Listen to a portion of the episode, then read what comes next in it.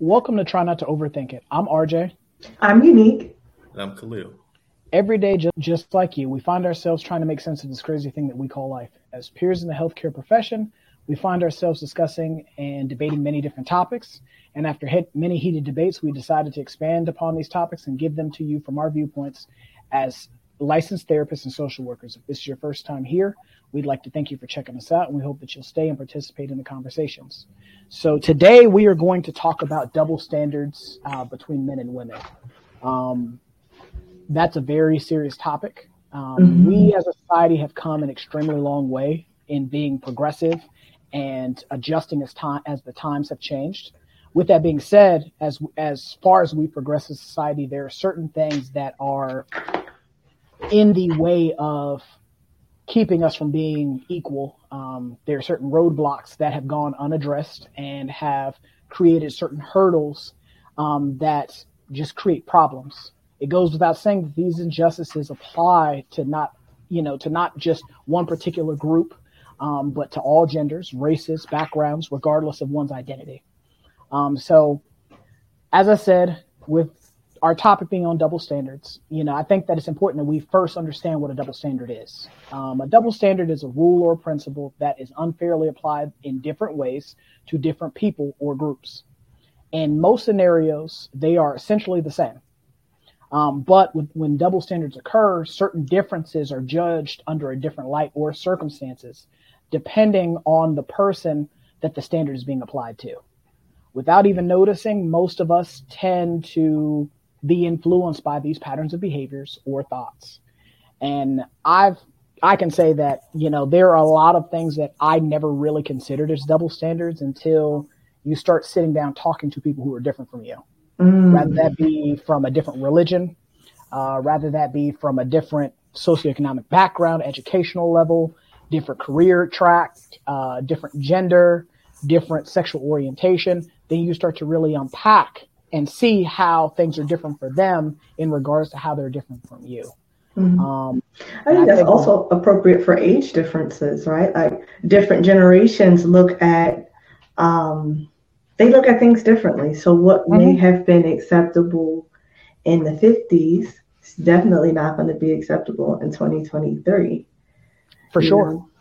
Um, we come from, I know I was raised by a stay at home mom. And so for a majority of my life, my mother worked. I mean, she would stay at home, you know. And so she's like, well, you know, you take care of the kids, you cook the dinner, you put it aside. Right. And I'm like, girl, I don't do that. I, listen, we all gonna eat this dinner late, okay? I don't have time to cook it earlier, but I think that's just her time frame that she grew up in. And then you have people like one of my best friends, she was just like, her mom kind of had the same notion. Well, you're not gonna cook for that man? She said, that man know how to cook. Mm-hmm. And, and you know what he wants to eat. Why do I have to cook it?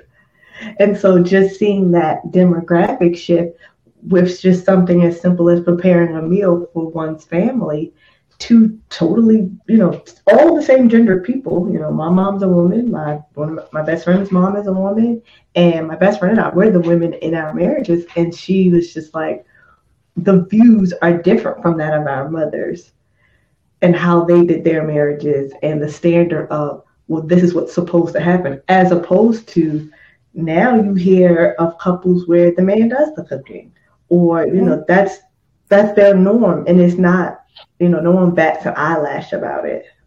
Well, the funniest thing that you say that because when you meet stay-at-home dads or mm-hmm. people who uh, are in charge of the household because of their job situation, or they might only work weekends, depending on how their shift is set up, or they work from home.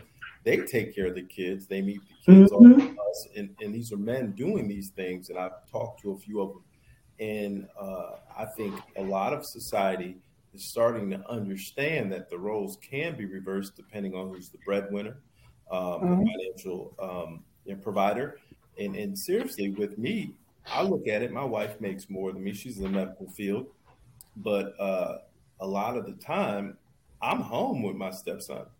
Uh, mm-hmm. Uh, matter of fact, uh, luckily he just started driving. Got himself in trouble recently though. Oh no! but usually I used to have to take him everywhere. I told him I said, mm-hmm.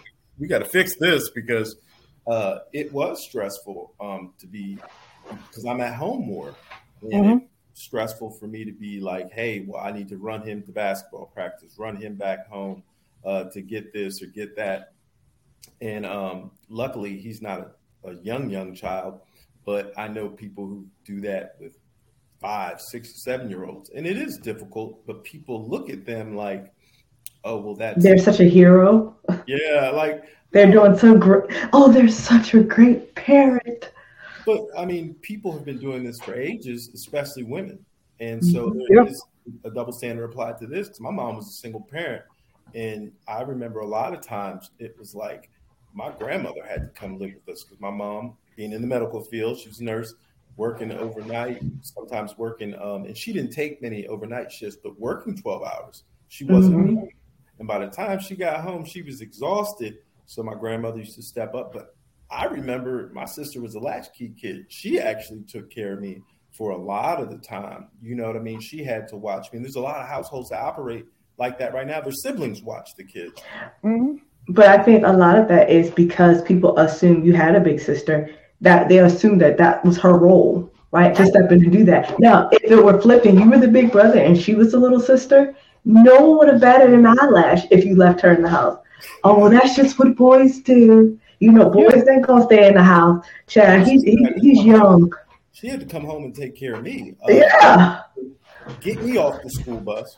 Mm-hmm. Um, and we're pretty close in age. Uh, she's only four years older than me, but she'd have if when she got older, she had to come in, take care of me. And my sister's not the best cook, might I add. That's why. Uh uh-uh, what you not gonna do is come against her cooking.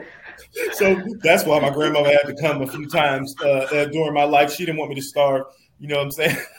but uh, seriously, it, it's funny because that was her accepted role because she was a female that she had to cook, clean. I mean, mm-hmm. I would mm-hmm. help her clean, but not like that she had to do a lot. And then when she was driving, take me to basketball, football practice, that was a lot on her. I, I look mm-hmm. back at that now because she's a female. People expected her to do that. And they expect her to know how to cook, to instinctively know how to clean, to kind of step in as mom junior and take care of you without saying she's young too. She's only four years older than this boy, and she's a baby herself. Yeah, the mom is at work. Why she might need to get a babysitter or have grandmom or another family member to step up and take the role. But and that's not to fault your mom at all. I think just that generation, we was all turning keys by ourselves, and then you better not get kidnapped. But I, yeah, I think it was just solo and look, make sure you don't uh, get kidnapped. Don't burn the house down. Don't get kidnapped. Um,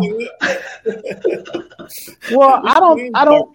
Now, but you know. I don't think that it was one of those things where it was just like the the expectation. I think is that for for women, like that is the role that the woman is supposed to fill. And then when like when guys do it, it's like seeing a, a you know like a unicorn do it. Right. You know, it's like, oh my God, you know, a man is, is stepping up and, and being the, you know, being the stay at home dad and he's taking care of his kids. Women do it all the time. And that, but that's what we're saying. You're and, praising the unicorn yeah. and not the person who just does it. Who does it all the time. And, and that's what, that's what, you know, blows my mind about, you know, some of the standards that we have set as normal. Like mm-hmm. it's normal for a woman to struggle and to figure things out mm-hmm. and to be the sole provider. But then when the man does it, oh my God, he needs a he needs a, a purple heart or, or a president a presidential citation for doing something that women do all the time. And to, to me, you remember, good job. I mean, to to me, I feel like that you know the fact that people don't speak on that more is what has made that so normal mm-hmm. that thought process so normal you know because even when you look at wage disparities you're doing the mm-hmm. same job as me as a man, as, as a woman, unique. We're doing the same job. We got the same credentials. We got the same everything, but I'm going to get paid more than you. Mm-hmm. And um, or so I'm to have to take you out. Yeah. Or even, even when you look at things like, you know, going to certain colleges, if you go, you have the same identical degree from say an HBCU in comparison to a PWI. Yep. You the, the degree from the PWI is going to pay tens of thousands of do- tens of thousands more dollars than the same identical degree from an HBCU. Mm-hmm. Like we live we live in a society where yes, we have progressed as I said earlier. We've progressed and we are moving forward. Things aren't as archaic as they used to be, but there's still some work that needs to be done because mm-hmm. in order for us to all feel like we're valued members of society, we all have to have the same everything. But see, I don't agree with everybody getting the same everything. Because I mean, my mom used to say that fairness is not everybody getting the same thing. Fairness mm-hmm. is everybody getting what they deserve, right? Okay. And so when you look at, um, we we hear this thing. I want to be able to do the same job as men. Women should be able to do every all of the same jobs as men. Biologically, I'm built a little different. And so certain things, I'm not even talking about strength wise. Strength wise, I might be able to do it, but what if I want to carry kids? I may have messed that up. Right. That's true. Right? I can't lift 300 pounds when I'm pregnant. I don't That's care. True. That's dangerous. Like, yeah. I, I, I, I'm not a doctor, but I would just say a pregnant woman lifting 300 pounds is different from a non pregnant woman lifting 300 pounds and a man who's never going to be pregnant lifting 300 pounds. And I'm not talking about trans men, I'm talking about a biologically born cisgendered man. Yeah. It's never going to be a time unless you had an injury where you're not going to be able to do that. Yeah. Right. But a woman might have something. So somebody said, well, you wanted fairness and you, mm-hmm. you wanted to you wanted to be one of the boys, so lift this up. That's not fair. Just because now I'm not able to do that, now I shouldn't get paid.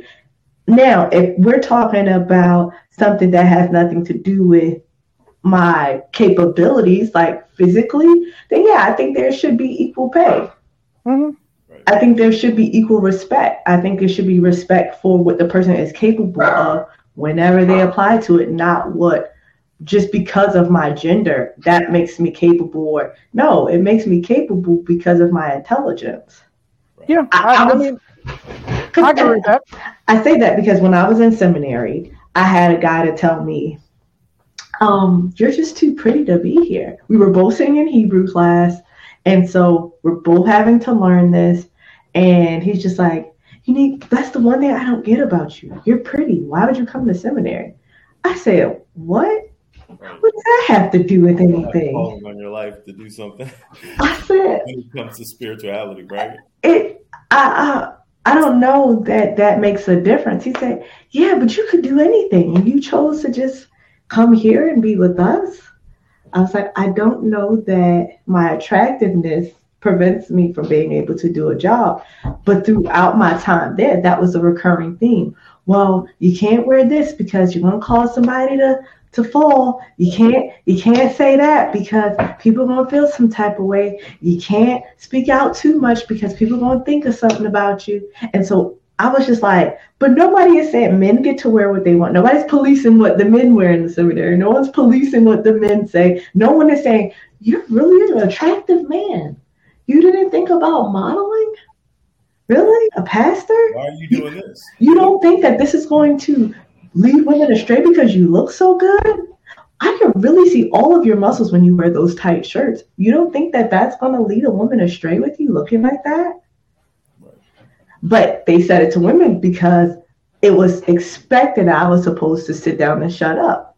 I was supposed yeah. to dress in a way that was not appealing to me right. for the sake of someone else. But I think that comes in throughout society. You see that, right? Where women, I, we had the same degree. I had more degrees than a lot of those guys. So that was their first master's. I came in there with a master's degree. Uh-huh. And so a lot of them are just like, oh, you're really smart. Uh, yeah. Right. And I passed my Hebrew comps, might I add, and a lot of them did not. Well, I mean, I, I, think like a lot of that factors into the whole the whole gender roles thing, where right. you know, as a, as a man, the expectation is you will do A, B, and C, and then as a woman, your ex the expectation is you will do C, D, and E, and it it until we start to knock down some of those gender roles because again as as we see nowadays you you have the gender roles that you know like from very early age you're taught that you are supposed to be this as a woman you're taught to be the the home the home the homemaker you know mm-hmm. you're taught to you know, wash, wash and do laundry, take care of the home, do all the stuff inside the home, and the man's supposed to be doing everything outside the home. Right. And we're seeing that nowadays where things are kind of flip flopping. Things are kind of flip flopping where, you know, women are spending more time outside the home. Doesn't mean that you can't spend time inside the home, but you're spending more time outside the home. And then you have some men who are spending more time inside the home than they do outside the home. And we just have to kind of respect that. I feel like where we've gotten to at this point is where we don't want to respect people. Mm-hmm. And because we're not respecting one another, there are certain things that we just don't hold equivocally. So like mm-hmm. things like even being promiscuous. We'll sit oh, watch here out, watch and, out. and right. we will we will we will praise and lord over a guy because he is, you know, like laid down with all of these different mm-hmm. women. You know, because, and I and I and I've had people literally argue with me about, you know, being fruitful and multiplying. And I'm like, a wild oat sower. Well, I'm like that. you know, so when when they quoted when they quoted to me from the Bible, the Bible says, "Be fruitful, and multiply." No, the Bible saying, "Be fruitful, and multiply" from within inside the confines of your marriage, mm-hmm. not a marriage, from, not, not a marriage to the way that they decipher it. They're they're taking it they're they're taking it as you know because I like this girl, I'm laying up with that girl. Because I like this girl over here, I, am gonna lay up with her. And then her cousin, her sister, her home girl, I'm laying up with them too. Mm-hmm. But then we turn around and it's it's cool that a guy does it. You're the man. You get a high five, a fist bump, mm-hmm. a pat on the back. Mm-hmm. But then when a woman does it, you know, she for the streets. Mm-hmm. And mm-hmm. you know, mm-hmm. and and she might and, and ostracized. Yeah, they have a whole pool of names for her. She's a floozy. She lose. She's a hoe. I mean, and, so don't get those beautiful names attached. Yeah, and and I, I mean, to me, you know, when you look at what being intimate is supposed to be, you know, I feel like the way that we use it in today's society in regards to physical intimacy, you know, everybody who's out here just passing themselves around. Again, you're. I feel like regardless if you're a man or a woman, you for the streets. If you out here just doing that stuff, mm-hmm. you know, because that's not what physical intimacy is supposed to be for. But the way that we will villainize one gender versus the other just blows my mind. And I mean, no different than where, you know, like even in workplace, somebody such as yourself, unique, where you're outspoken, mm-hmm. you're considered bossy or combative, mm-hmm. yeah, or yeah, or or even the B word. Yeah. Whereas for yeah. me, I, if I if I if I exhibit you're assertive, I'm you're assertive leader. Yeah, you know, I, I am smart and I know things, mm-hmm. and and you know, like I've had mm-hmm. coworkers tell me that, oh my God, you're so smart. I've heard I heard you're so super smart, and I'm just looking like it's not that I'm smart as I can read. So well, to take it a step further, to take it a step further, so not only do I get called, you know, all of these lovely names, but then people start to attack how I got into my position. Oh yeah. And my last position, you know, when I was in upper management, she, I was sleeping with my boss, who was a married gay man, known married gay man. Oh, I slept my way to the top. That's why I moved because I was moving to keep this secret affair going. Um, I was sleeping with clients. I was sleeping with staff. And that's why the staff, like, I like this staff member better because they had a sex tape of me. And if I exposed them, they would leak it. I was like, I do a lot in my not a lot of spare time. I don't have a lot of spare time, but I'm doing a whole lot of things that I didn't even know I did. Well, that just shows you um, a lot of times people can really make stuff up and magnify things in their mind. Mm-hmm. Uh, and, and, that means you're sick usually.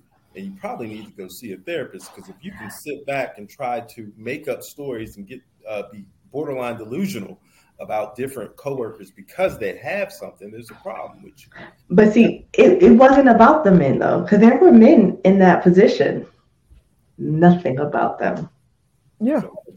It was about the young female who they were like, well, why did she get it? Because then I, I first started with the question, well, how did you get into this role?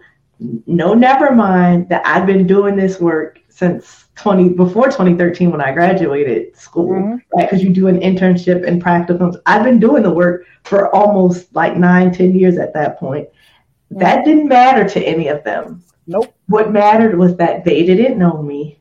I was young And how could this young person come in here, this young lady come in here and try to tell me what to do? And I don't know how she got to this position. What makes her different from me?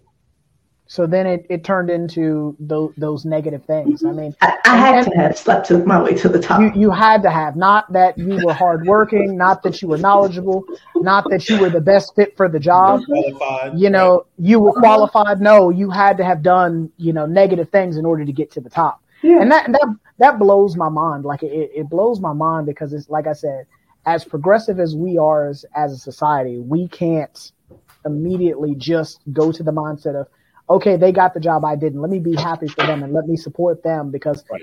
you know, for me, I, I was always taught to respect the spot. I don't got to respect the person, but mm-hmm. respect the spot mm-hmm. because if I was in the spot, I want somebody to be supportive of me, be happy for me as well. And that, that just kind of just blows my mind. But that, that's the type of, that's the type of things that we experience. I mean, and even, not even to even take it a step further, but even for, for us as people of color, like there are certain things that we have as double Mhm. citizens that we got to deal with at the, at, at Mhm. the job. I, I have to always be cognizant of the fact that I am a, a African American male and being an. African American Mhm. male, the thought process is the fact that some people view me as dangerous. Yes. So, or, or, or, Yes. if I, or if I'm standing up for myself, you know, I'm You're aggressive. I'm being aggressive. So I have to always be aware of my tone. I've always got to be aware of my body language. I've always got to be aware of, you know, what I'm saying in comparison to how I'm saying it because you know the thought process is you know okay he's being he's being aggressive you know and you know that they're dangerous Mhm, and so I, I've mhm. always got to minimize no matter how mad I am or no matter what the other person said or did to me I've always got to be in the back of my mind trying to minimize my threat level Yep, yep, yep. so so that I don't get viewed as a threat because I've had that happen before Mhm. where myself and a coworker got into it because like we were working in an inpatient facility and so when a client le- leaves the facility AMA the the nurse had been notified numerous times you need to let myself and the other therapist know so we can do our portion of the paperwork of course, she's just doing what's convenient for her because she really didn't want to be bothered with the client in the first place. Client decided they wanted to leave AMA. She let, them sign the AMA form, which was the only part she had to do, and let them walk out the door. Myself and the other therapists, you know, what they teach you in, in healthcare and the healthcare profession, there's a thing called continuity of care. Mhm, So mhm. if I if this person's going to leave me, I need to make sure that they have appointments in hand for them to, if they decide that they want to follow up, they can follow up, not just I'm leaving it to them to figure out how to follow up. Mhm. So we have we keep having the same conversations over and over and over again, in email, um, in person, and so she let the client who was high risk, and for for those who were not in the know, when someone is high risk, they're high risk for going to jail. They're high risk for hospitalizations. They're high risk for an involuntary commitment. They're high risk for dying because not a, lo- a lot of people. Do, yeah, because they they, they either relapse they don't make the best decisions Or- they don't or they don't necessarily surround themselves with the best the best people. Supports, yeah.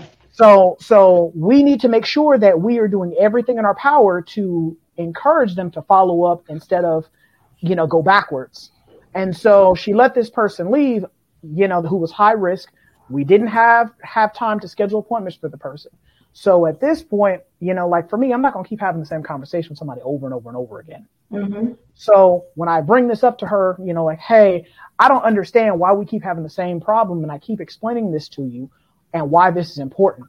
She then turned it into I felt scared, you know, because he was, you know, all this and I'm like, what? And so my thing was for me, I wasn't born yesterday. So because I knew she was that type of person, you know, and I knew she, you know, because nobody cares about the truth when the lie is way more entertaining. Mhm. Mhm. So I had I had another coworker sitting there when I talked to her. Yep. Yep. You have So- to.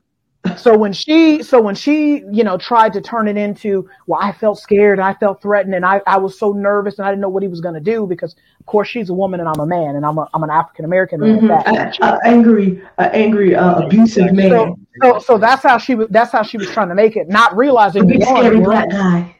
one we're on camera because Mhm. there's a camera sitting right above us and then two there's a there's a, a third coworker sitting there watching the whole thing Mhm. So you know, she tries to turn in this thing. And so, you know, at this point, the, our manager was trying to write me up. So I was like, well, why don't we, why don't we ask this? Why don't we yeah. go back and run the tapes? Yeah. So we went, yeah. went back and ran the tapes. And, you know, sure enough, was like, like, you know, like I explained it had happened. There was no, there was no loud talking. There was no angry talking.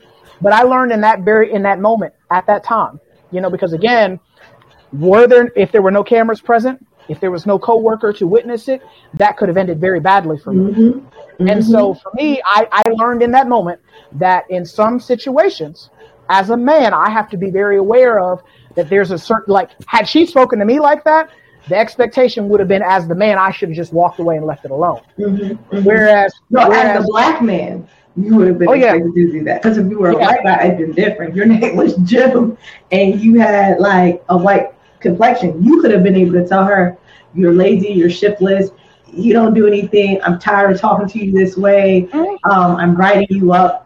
All of the above. Call her everything you wanted to call her, and it would have just been, oh, he's just being, you know, assertive. Well, human mm-hmm. resources would have got in the mix and probably protected Jim or whoever they Of course, of course. But it, I mean, it, it, it became a thing, and so for me, I had to realize at that point, you know, in that in that moment, and then I've said this in previous episodes, I always look at what I can learn from a situation. Mm-hmm. And so what I learned from that situation is, hey, as a as a person of color and as a man, I have to be very cognizant of how other people view me. And yeah. by being cognizant of the way that other people view me, that allows me to be able to navigate how I interact with them. I think you said a very important factor when you said that noticing that these disparities are there too often. Mm-hmm. I, I want to say in the black community, that's something that we kind of struggle with because you're like, well, I just want to be able to be like everybody else. But you're not. Yeah. Exactly. You're not. The sooner you realize that, and the sooner you govern yourself in a way that says, okay, when I'm in this space, I'm going to police myself in a way to gain my respect, right? Not even mm-hmm. earn it, but to to be in a space where, okay, when I show up here, I'm already dispelling what you think about me because I I'm, mm-hmm. I'm laying it out. I already, I already know you think I'm angry, so let's go ahead and get that out now. Okay. Just like when I deal with white women across the board, I'm just gonna put it out there. I already know they soft, they look softer, and they. I've had one. She was always quick to be the victim in the scenario. Right. And so I would have to, when I'm talking to her, have somebody present. Yeah put it in writing.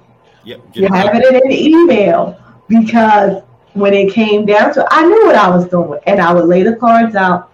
I already know this is how you've handled this situation in the past, and from my experience, this is how people that I've dealt with who look like you have handled this experience. And so, until we are able to identify that we're not those people, I'm gonna go off of what I know. Well, mm-hmm. look, in, in recent, uh, in light of the recent uh, events with Tyre Nichols in Memphis, right? Mm-hmm. Uh, young black man, uh, our own people. You know mm-hmm. what I mean? Mm-hmm. We, we go through some of that as well. Oh yeah, colorism. Right, and, and, some black gentlemen were pulling him over. The first thing they're thinking is he's a thug. He's on. He's trying to run. He's trying to do this, that, and the third. And they used excessive force because obviously being in Memphis, they might have dealt with some of that before. Mm-hmm. That special task force did not look at him because obviously he wasn't a thug because he, he wouldn't have been crying for his mom. You know what I mean? Yeah. That should have alerted you right there that there's something wrong. This little boy was crying for his mother, and you're was he a thug? A thug without a weapon? He had right. he had a, he must have had guns on him. He, must he had, had a gun on his head, on his ankle. He had guns. Right, and they were upset because he he ran but at this time, he was fleeing for his life because he's like, these people are trying to kill me. This ain't no random traffic stop at this point. And yeah. his probably his adrenaline was running, and he was like, I got to go. He was fleeing for his life, and they because mm-hmm. they came at him so rough and aggressive. But that's what they're used to doing to black people. Black men. And it don't matter the color of the cop. I right. think in our communities, we've always had that where you've been taught when you see a cop, don't matter if you even did anything, you run the opposite way. When you right. see a police, you uh uh-uh, you don't ask no questions. You, get to a safe space. And if they ask you anything, I don't know nothing.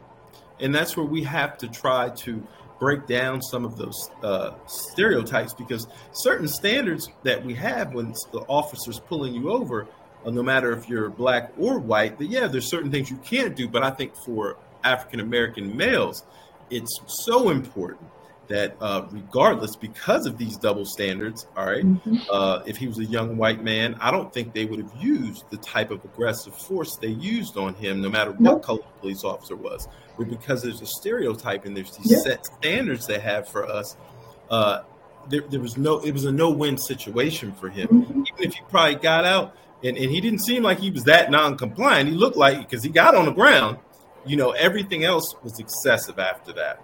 And uh, yeah. for black men that are watching the show, put your hands on the steering wheel and just say yes.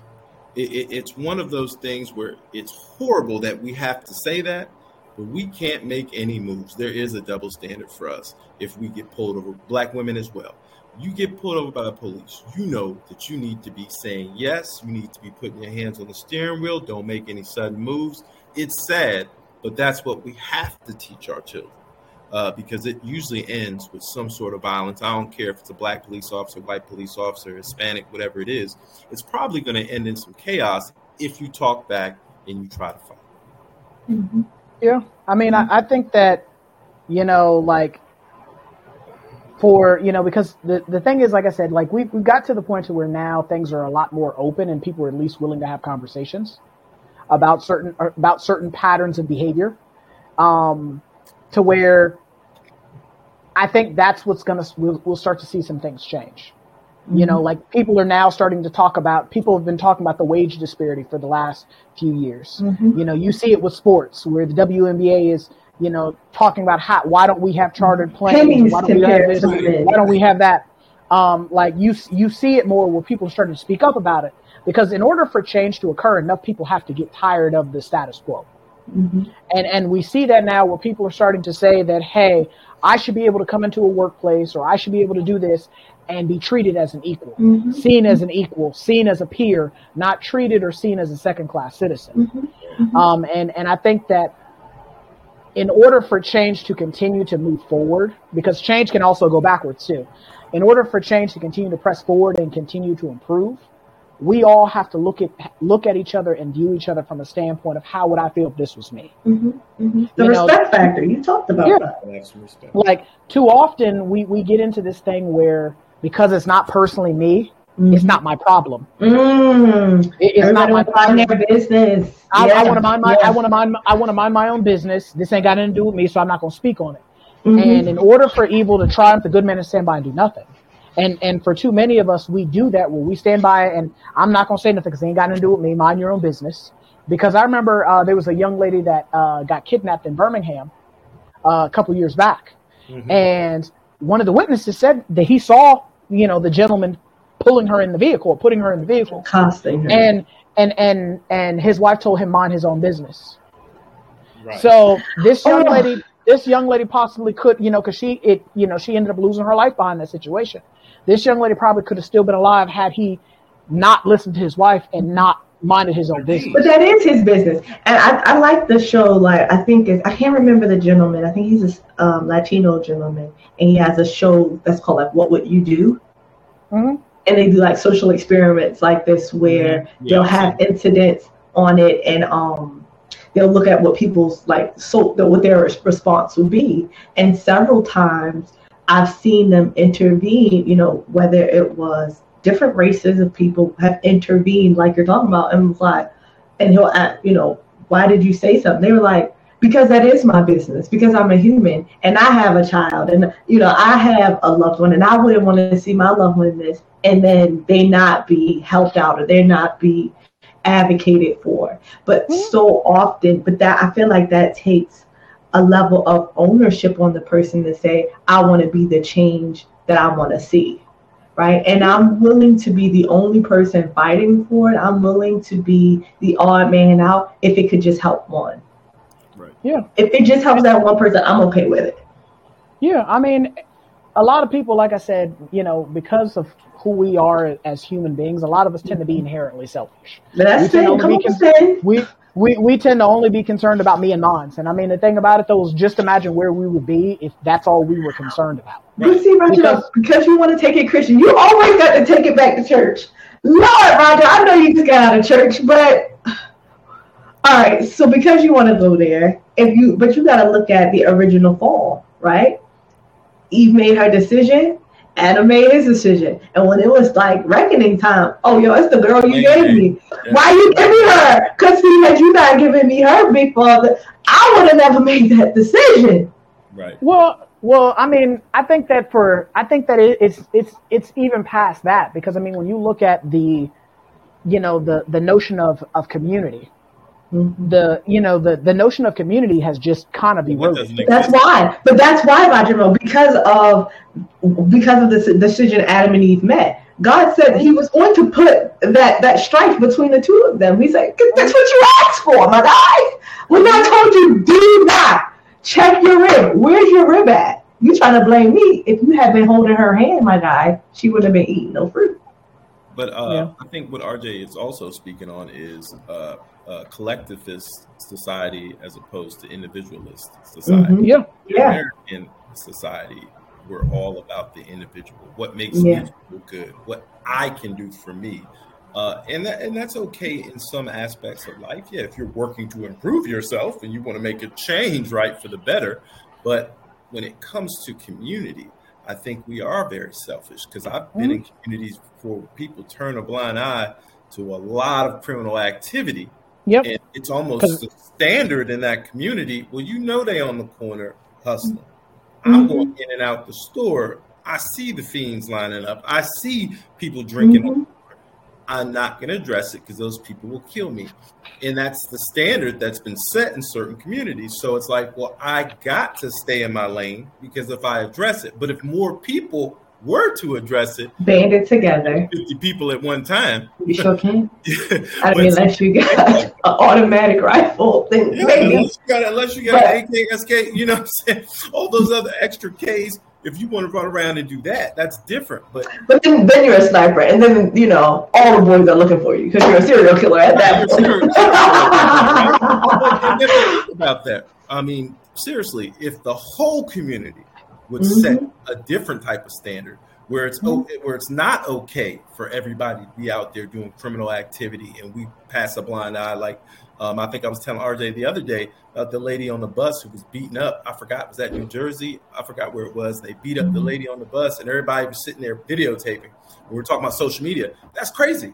Why are we just sitting Yeah. there videotaping these kids instead of doing something. person. I don't care what she said. At this time, Mhm. y'all jumping her. That's not Right. even, you know what I mean? Like it, it's and it doesn't matter. It, it doesn't matter anything besides this person is in danger. Their life is in danger, danger. and you don't get to do that. If she says something, like I tell my kids, say something back. it doesn't Yep. give you the right to put your hands on anybody. Now, if they put their hands on you, baby, it's fair game. You better handle business. Right. and then I'll handle it later. Okay, I don't care who it is, boy, girl, however they identify. You handle your business, and I'm gonna come. So we to throwing hands tonight. Hello, hello. But I, I so I mean, many people, like y'all our saying, society. yeah, just mind your business, and it's not just in our communities. Like you said, I've I've heard it in lots of different communities. Um, Oh no, oh that's not our business. Oh no, we don't we don't deal with them. We not gonna Yeah, Over no, no, but but that's where, like I said, in order for in order for evil to triumph, the good man to stand by and do nothing. And for a lot of us, because it doesn't specifically apply to me, I'll stand by and watch it be done to somebody else. And I mean, it it transcends race, it transcends socioeconomic background, it transcends religion, uh, sexual orientation, you know, education level. We have to be better about how we treat each other. And you know, and stand behind one another as human beings. Because last time I checked, we're the same goddamn species. Right. Yeah, So- but Roger, man, you're asking people to value life, and we know that the world we live in that ain't happening. Right. And so the the small part that we play is I always like to think of it this way. I might not be able to change the world, but I do get to impact those that I'm closest to. Mhm.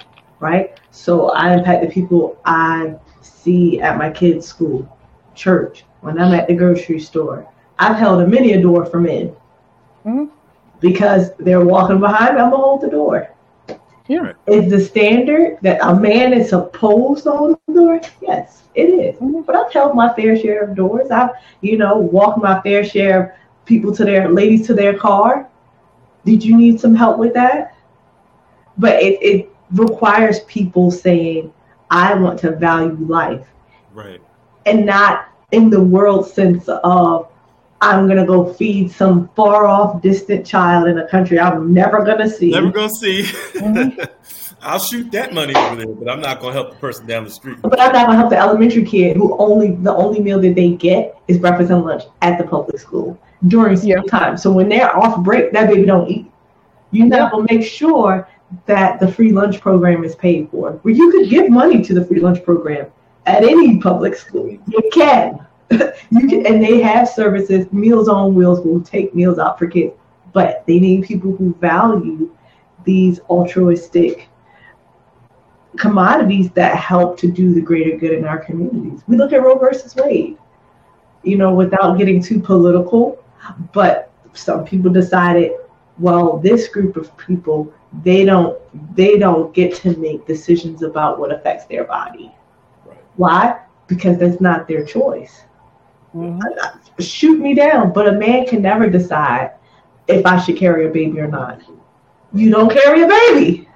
Well, in, in I don't want to carry a baby, if that's my choice. Well, it makes you upset because uh, when we look at it and everybody's saying, well, it has to be for the greater good, the um, ulterior motive, and all that stuff like that that doesn't seem like it's good for everybody because I'm a social worker. When you have a lot of children, all right, mm-hmm. that means there's a lot of expenses. When you don't have the money, that means it comes out of the taxpayers' dollars. And so, you know, like, I don't care who you are because I've dealt with it firsthand and I know what happens to children who don't have, uh, you know, uh, enough money in the household. All right. And we talked about people who can't feed themselves all right? mm-hmm. Start looking at the economic value of not having that many people in one household, right? We, we start saying it's not cost effective. And how, yeah. I mean, like, uh, do I have to do the numbers for people? So when people try to feed me, yes, I don't believe God wants to kill any child. All right? mm-hmm nobody said that. But hey, they were passing um, children through the fire in, in, in the biblical days. the Moabites were doing that. All right. So at, at this point, and, and, we also don't want people who are sexually assaulted. Assaulting. We don't want minors having making adult decisions about right. their bodies that are going to affect them for a lifetime, and then.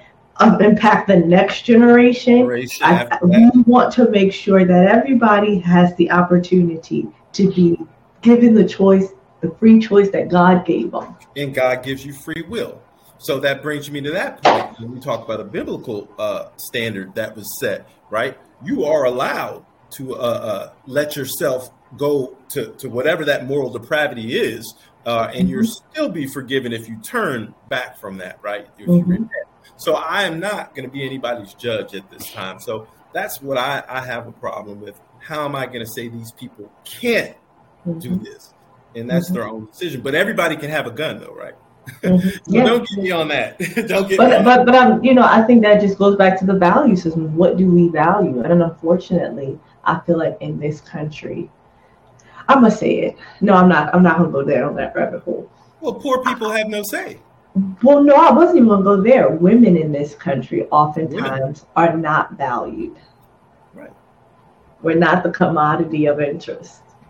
Um, it's been that way for centuries. For centuries. That has yeah. that, and I'm not talking about race or anything. I don't care if you're black, Latina, uh, Asian, white. You, you just in this country, you're second class. You are second class. Look at how look at voting. Women were the last to vote. Right. Uh, you can't make a decision in this country. You're not smart enough. Look, just, we can keep going on. We better stop before we get ourselves in trouble here. Um, right. But we're trying to we're trying to build something here. Yeah, we're talking about right. double standards, and these things apply. This is very mm-hmm. important. Why can't women have control over what they can do for themselves? Uh, yep. This might be something that, if the woman makes that decision, it might help her in the future. Mm-hmm. Um, you know, it might actually help more of her community in the future. There's a mm-hmm. lot of good that might come from that. Not saying that anybody needs to make that decision, but if they have to, it might benefit their community. Yeah. I mean, I, I, go, ahead. No, I was just to say, um, trying to look at the world from someone else's viewpoint is helpful in, you know, looking at is this going to be best for for all of us, right?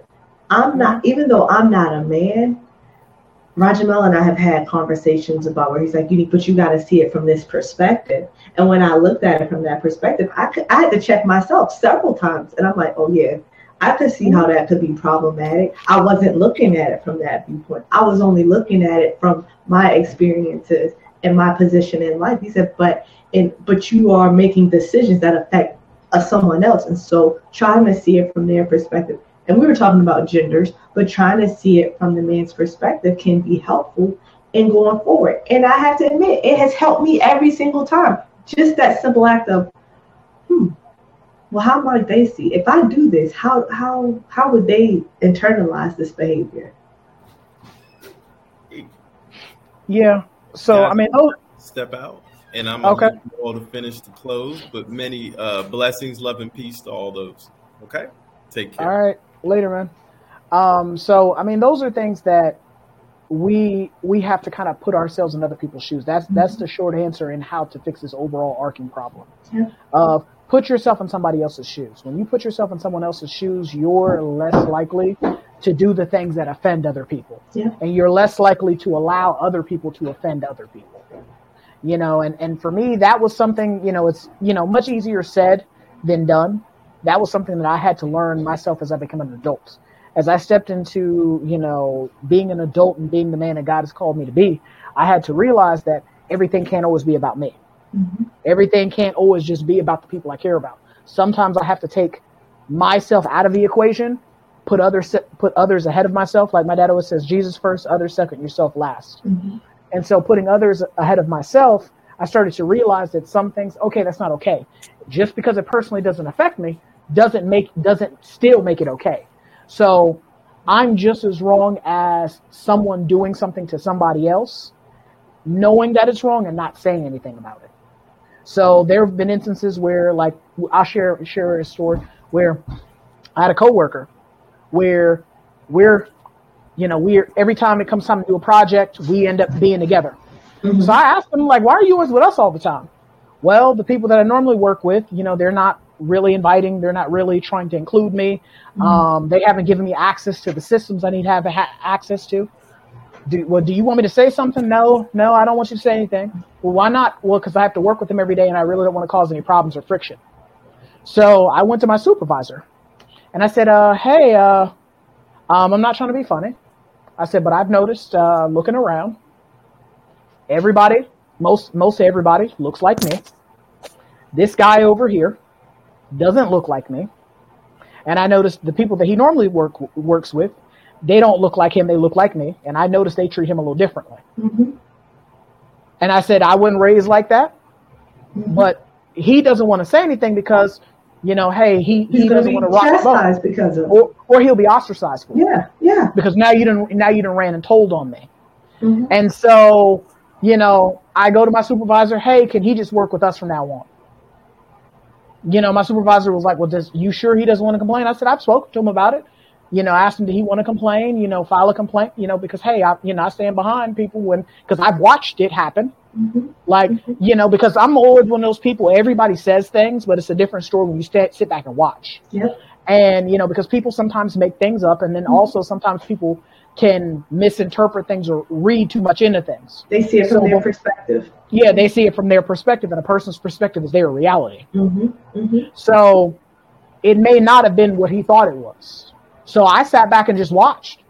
And sure enough, they did treat him differently. Yeah. You know, and so, you know, we got it signed off on, blessed off on. So now he works with us rather than, um, rather than be, be with the people that are mistreating him. But for me, I recognized and I saw that, hey, he was being mistreated. Mm-hmm. Now, it'd be a completely different scenario, you know, where for me as a person of color, him being person of Caucasian descent, if somebody, if he was mistreating somebody that looked like me, then they you know, so racism.